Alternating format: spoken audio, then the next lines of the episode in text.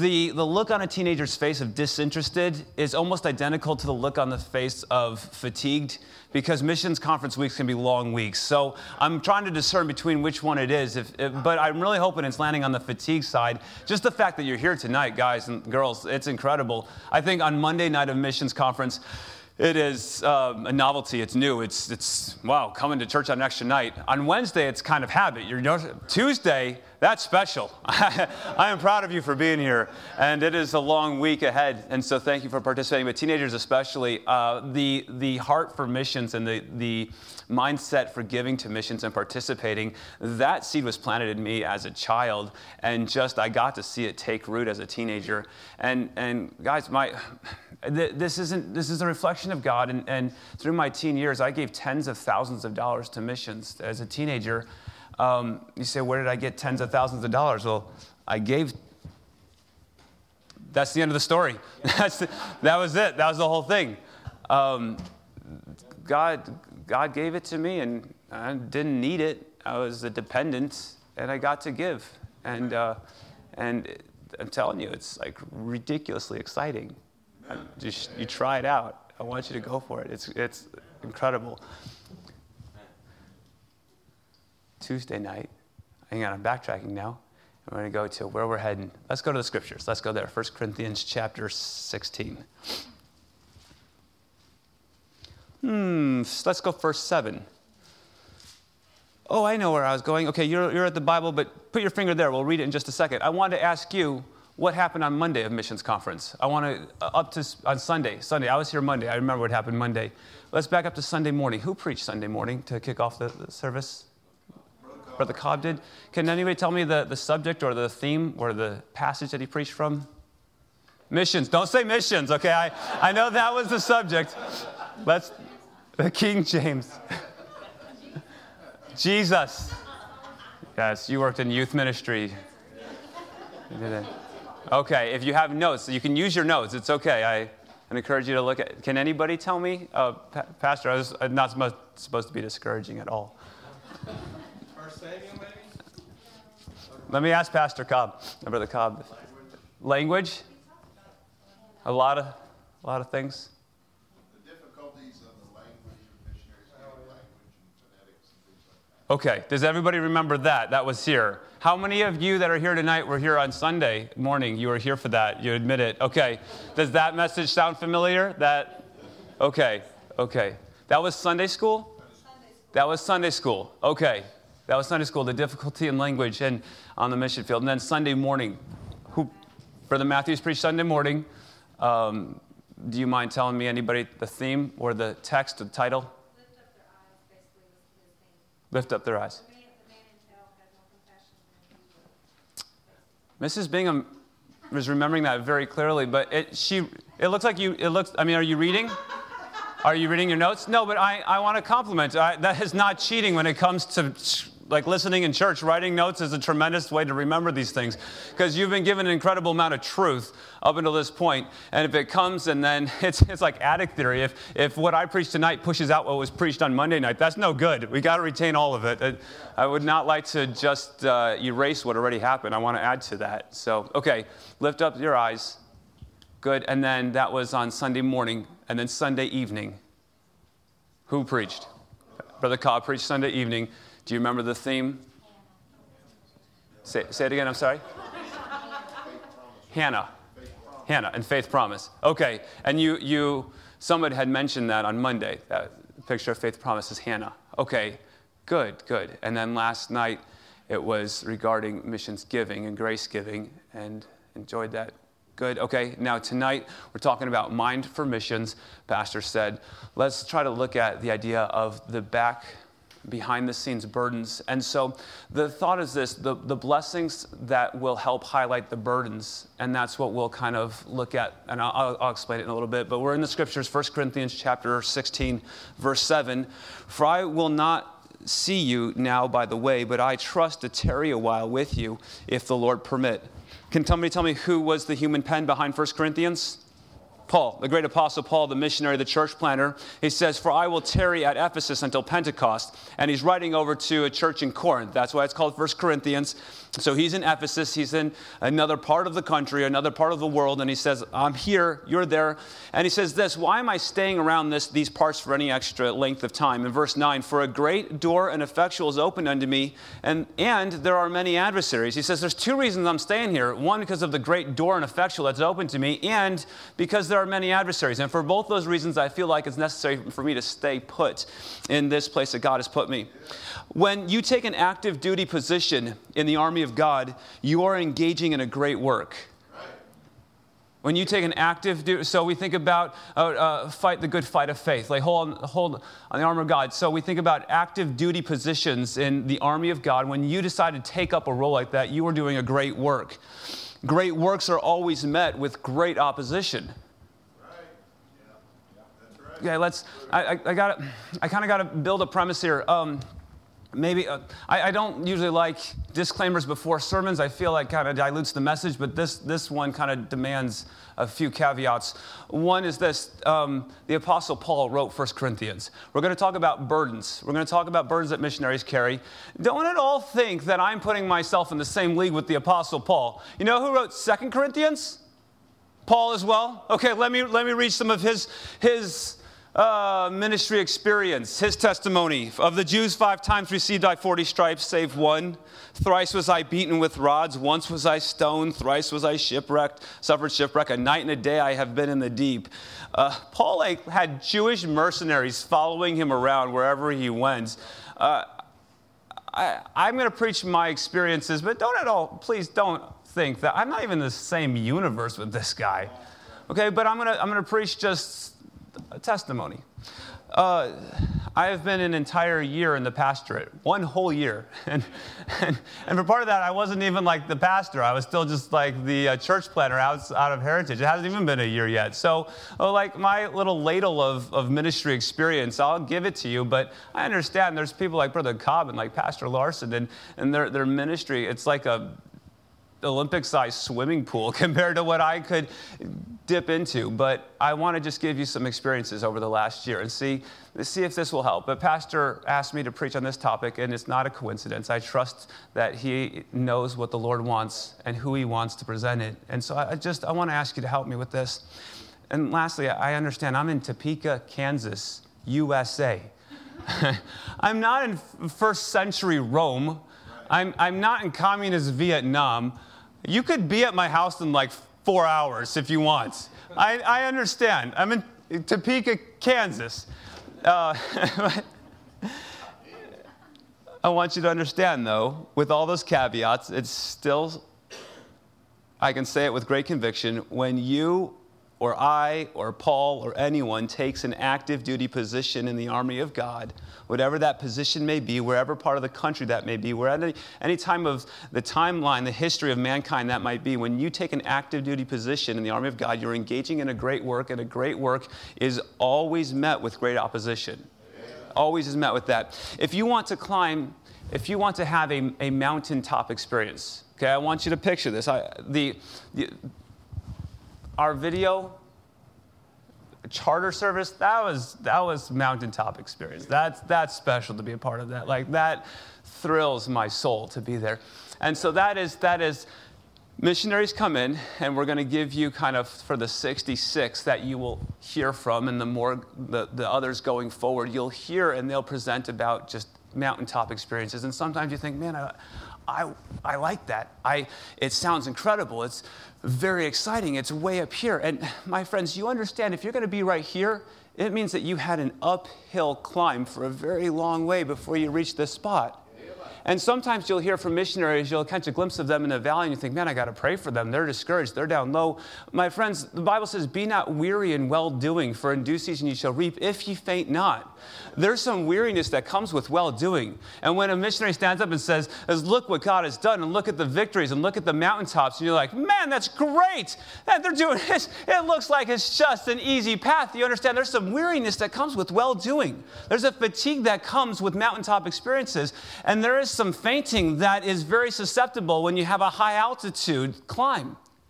Don't, so, so the, the, the burdens, the, there's the blessings.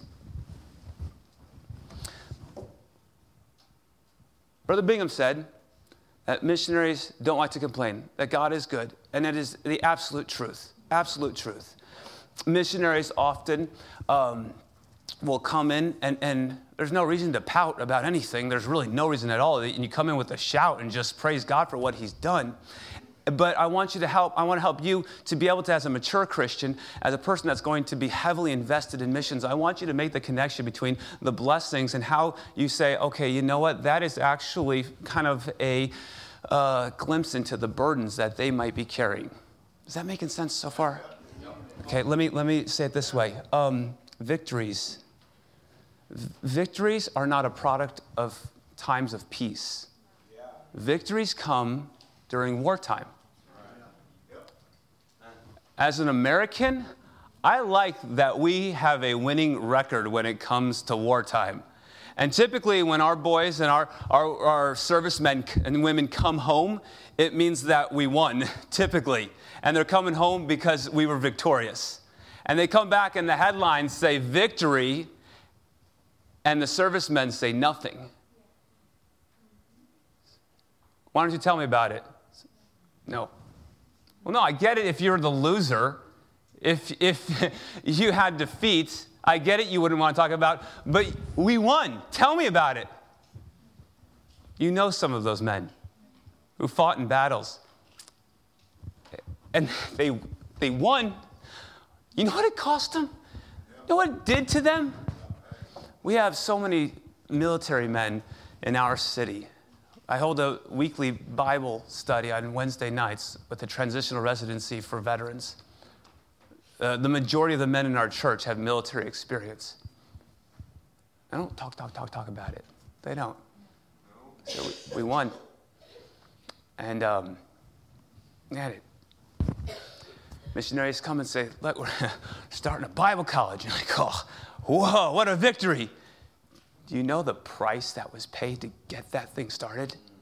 And I want you to hear the blessings and then feel the burdens. The missionaries, we're, we're not going to come crying. Well, we're going to try not to, and then we're going to embarrass ourselves.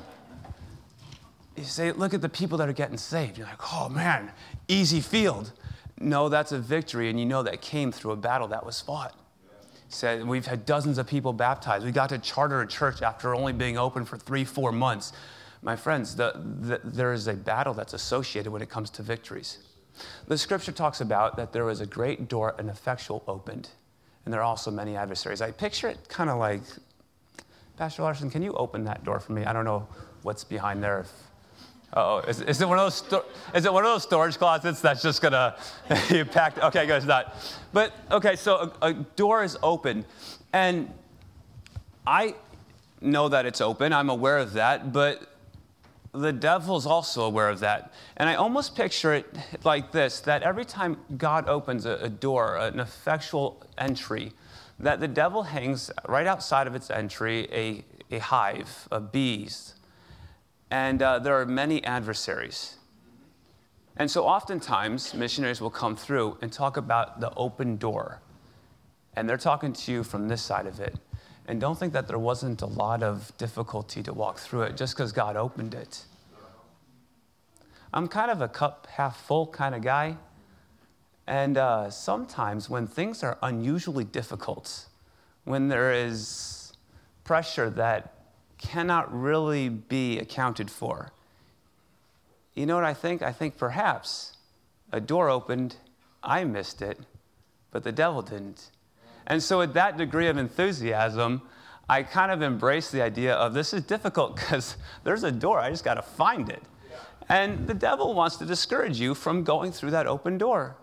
And Paul said there's a, there's a great door of effectual and effectual open, and there's also many adversaries. So whether you see the door and that keeps you there, or you're feeling the adversaries and that keeps you there, know that whenever you're taking an active duty position in the army of God, it's a great work. And any great work is always going to be met with great opposition. Uh, behind the scenes look at some of the burdens that missionaries may carry. I think about the scripture in Philippians 3 8, yea, doubtless I count all things but loss for the excellency of the knowledge of Christ Jesus, my Lord, for whom I have suffered the loss of all things, and do count them but dung that I may win Christ. And we'll come and say, look, many souls were won. And praise be to God, and He gets the victory. But the personal loss that might come with that victory, and Paul says, I, I count it but loss, but it is still a loss. It's a burden that I want, to, I want you to understand, and, and it's presented as a blessing. Uh, there is a fatigue, there is a, uh, an agony that comes with winning. Not just with losses, not just with losing. So, I would like to say this. Up until this point, I've communicated just kind of the principles, the ideas that surround church planting and missions work. And to help achieve pastor's wishes, I really would like to outline uh, just a few, few bullet points, but I, I, don't want it to just be bullet points. Okay, let me ask you like this. Uh, in the Bible, there are a lot of stories, correct?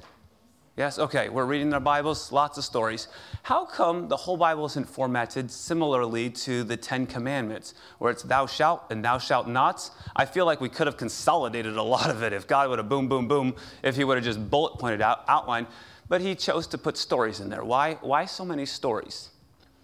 Because through stories, you get to really see the mind of Christ more than just the bullet points. And so, in an attempt to try to best communicate this truth, I want to just give you a few stories and see if I can highlight some of the burdens that come. But I want to use the idea of blessings because of this. A quote by Charles Spurgeon We are too prone to engrave our trials in marble and write our blessings in sand. And Laura and I determined years ago that this would not be the case for our family. We will not be prone to engrave our trials in marble where we will always memorialize those hard times. And the burdens written in sand that they just whoosh. We thought, you know, just the opposite is going to be the, the case. And there's going to be burdens, and, and we'll catalog them, but what we're going to hang on to and what we're going to rehearse are the blessings that God has brought our ways. And I want to give you some blessings that we have had, had experienced in ministry. And I want, and I thought about this, the, to the effect that these have been such a blessing to us.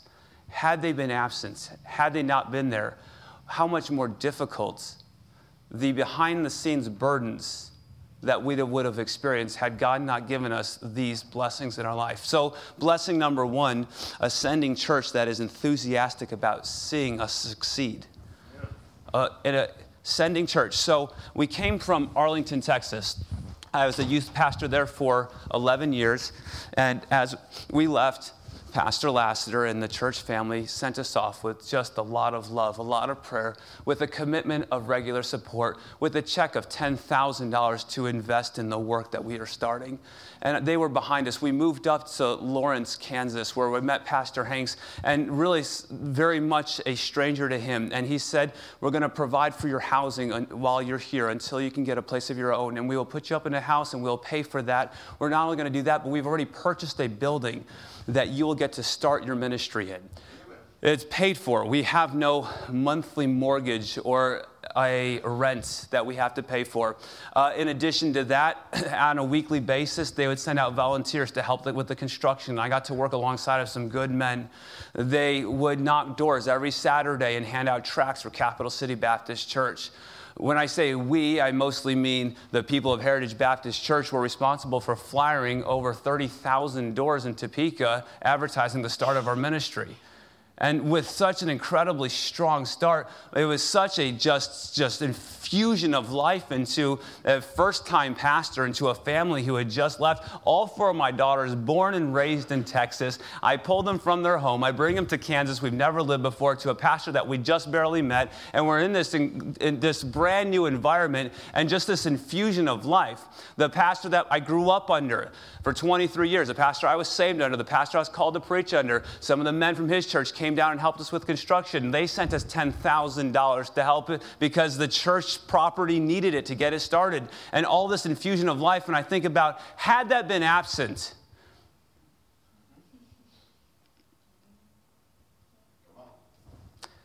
Heritage is like 25 minutes away. I need something, it's there in half an hour. I didn't cross an ocean. And I'm telling you, the amount of, and this is embarrassing, but loneliness, and I'm in the United States. I'm half an hour away from an incredible church that anything I need, boom, right there. And missionaries come in and they left everything, everything that brings them a sense of stability. It's not this economy, it's not this culture, it's not this language. And I think about the blessings that God gave, and I want it to highlight in our hearts the burdens that will come with missionaries. A sending church that is enthusiastic about seeing you succeed. And my goodness, and, and supporting churches that are enthusiastic about seeing us succeed and the investment in that, that success. When I hear my story, I think to myself, well, with an advantage like that, you should have succeeded. It should have been a charter service in a couple months. And um, I feel that way. I feel this sense of, of just so much life, and it's not a reflection of me, it's, it's the, the churches that invested in us. Let me, let me give you another, see if we can make this make sense all the way through. Um, companions in ministry. Perhaps the greatest advantage that we had in starting Capital City Baptist Church wasn't a property that was paid for, but it was mature Christians who helped start the church with us. Two families from Heritage Baptist, the Cornwall family and the Johnson family, they, with their uh, encouragement from Pastor Hanks, prayed about being a part of this church plant. They were from Topeka, they were commuting to Lawrence for church, and they said, You know, I think God wants us to be a part of this. On, on Sundays, from the very beginning, um, it's not the Mark and Laura show. Jacob Johnson leads the singing. He's teaching the adults. We have ladies and men that are teaching the children's classes. I don't handle the finances, I don't write checks. I'm prepared to if we need to, but I don't have to. I am not the church treasurer, I'm not the church clerk. From, the, from day one, I,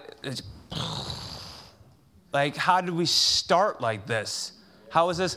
the, the encouragement, the anticipation of going to church because I know that there's going to be at least two other families there that I'm so excited to see that are so kind to us, that's so supportive of, of us, and just the um, infusion of life that is in this church to be able to establish something that's brand new. And when people come, it's not all on me, it's, it's, it's a shared responsibility. And I think about just the advantage it was to be able to start with these people from just community impressions. People come in and it's not just an awkward homeschool family sitting there. You're like, hey, come to our church. There's now six of us plus you. we are.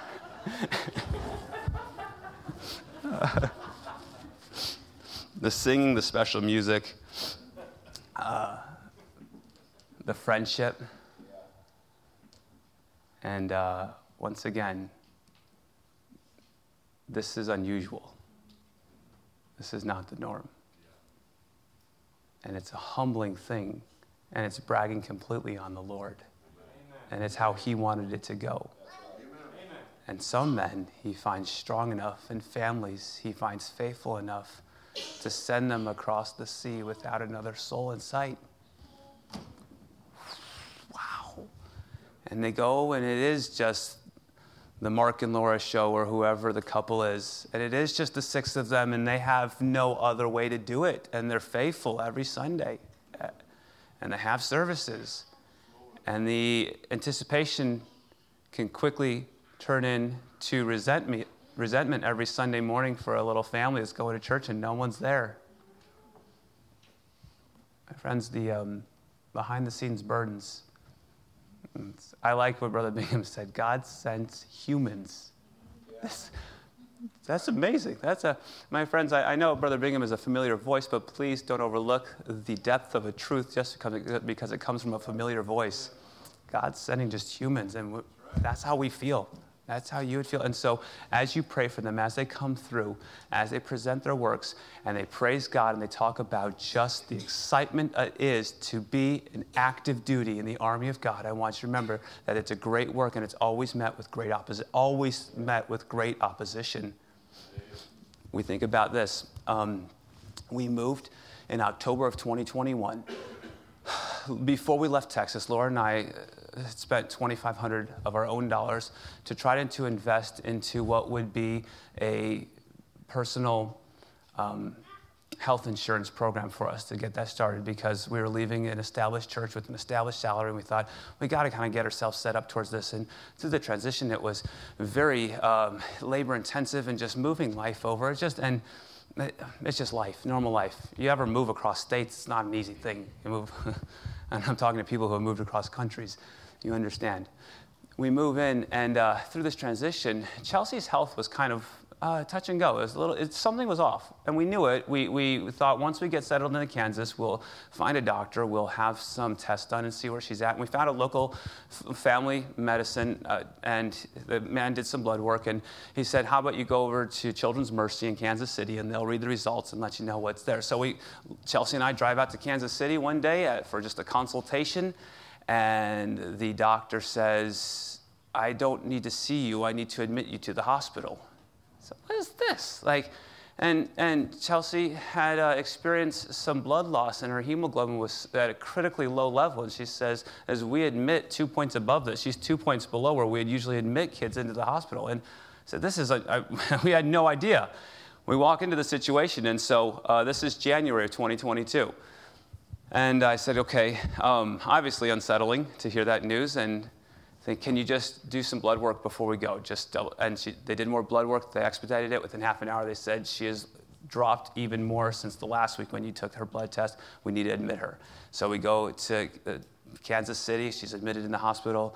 They do a blood transfusion. They do a scope the next morning. They do all these tests. And I'm in the hospital and I get a phone call and they said, Hey, we're with the financial department. We we're wondering if you could use some financial aid in this situation. This time, our support was like between $800 and $1,200 a month. Like a, a month. and you've seen your grocery bills going up. And I was like, you know, actually, yes. Yes, I could.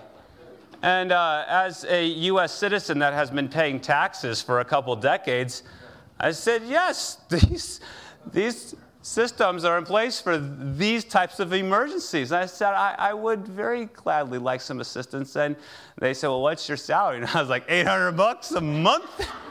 and they said, How many kids do you have? Four? And they said, You qualify. I was like, Woohoo! As I was a U.S. citizen, and because I've been paying taxes here, and because America is pretty incredible. And, uh, you know, I'm glad health emergencies don't happen when you leave the country. Yeah, all right. Yeah. Oh, yeah. Wait a minute. and it was just, uh, what a relief. February, and the fatigue of starting the church and trying to get ready for our March service, Laura took on just a weird virus and blood work after blood work, and they never, they said, you need to drink less, is what their advice was from the doctor. She said, This type of blood work is associated with heavy drinkers. And she's like, I've never drank in my life. That's all the advice they gave, though. We're like, I have nowhere to go from here. And uh, it was it was a like so mid February into March. I probably probably a solid six weeks of just regular doctor's appointments, trying to figure out why these numbers were so elevated. And uh, at, at first, the first couple visits cost a couple hundred dollars a visit, and then the whole family was approved for Medicaid. Yep. And I thought, this is a humbling experience, but what a blessing it is to be in America and to be an American and have been paying taxes. And um, this is for a limited time, and it is for an emergency situation, and it is a once again, a very kind of vulnerable or full disclosure moment, but it's the behind the scenes burdens of missionaries and the healthcare system across the world for the citizens of that country. What are you supposed to do when you get a checkup and they said you need to be admitted immediately? It's just real life, and it's your, your daughter. What are you going to do? Um, there's a great door and effectual opened, and there are many adversaries. the Lord has given me an incredible family that's incredibly supportive, a wife that loves me and loves the work that I am called to do. And God, God called me to the work, and God called her to me. And so the enthusiasm behind starting a church, as any man that loves to work and loves productivity and loves a challenge, and a wife that loves a man this much, because the excitement level of starting a church is not the same. The calling was right here. And I think about families where the wives have some hesitation, where they've transitioned as their kids are older and teen years, where there is already a little bit of just a strain on the family relationship. And you know how that's going to be magnified when you take them out of their comfort zone and land them in another country? And just the, and missionaries come in and the teenager's kind of off. You know, like, huh, that's a ministry kid. Yeah, that's a, that's a human being, is what that is. That's a teenager who's experiencing all the emotions and all of the uncertainties and all the anxieties that come with being a child transitioning into an adult human, right? And all of the stuff that's going on up here, and has been thrown into this world that they were not called to, but following the leadership of the Father. And you know the burden this is on a father to throw your kids into that mix and to tell your wife that now you get to homeschool, but they don't speak English. And now you have to care for the kids, but I don't know how the medicine works. And now you have to clean the home, but I don't even know how the electricity works in this part of the world. And I don't even know if there is electricity and all of those complications. And I'm in Topeka, Kansas. And I see the stress that it is on a family. And you understand, whenever you're involved in a great work, there's always going to be a great opposition. And the number one target is the leadership, is the man. And if the devil can't get to the leadership, he gets to the wife. And if he can't get to the wife, he gets to the children. And you have kids come through there, and you have wives come through here, and they're presenting their work, and they're going to the mission field, and you're like, why aren't they better Christians? I don't know. Why don't you step into their shoes and try to be a better Christian? Try to just survive the environment. And they're not supposed to just go there and survive, they're supposed supposed to go there and minister and pour themselves out. How are they going to find this inner strength except for the intercessory prayer of God's people, except for the support of God's people, except for it be a great God who opens doors and the devil who still sticks adversaries right in front of it? But with a heart of faith, they march through those doors. And they come out on the other side and they said, Let me tell you about some victories. And I want you to listen closely to the victories because you know those come during wartime. They didn't come through times of peace. They tell you, Let me tell you about the mountaintops up here. And you know in your heart that they had an uphill battle and they might be weary and well doing.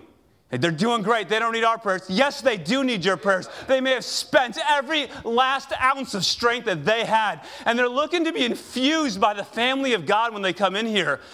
Would you do that for them, please? An active duty position is a great work. But I know this I know that's not exclusive to the clergy. I know that there's many active duty Christians that are sitting in the pews of our church and working in the nurseries and serving in the Sunday schools and knocking doors on Saturday. And God bless you. And I know that great opposition isn't exclusive to us and to them. And it's, it's not because you're doing a great work. And I want to hear the reports.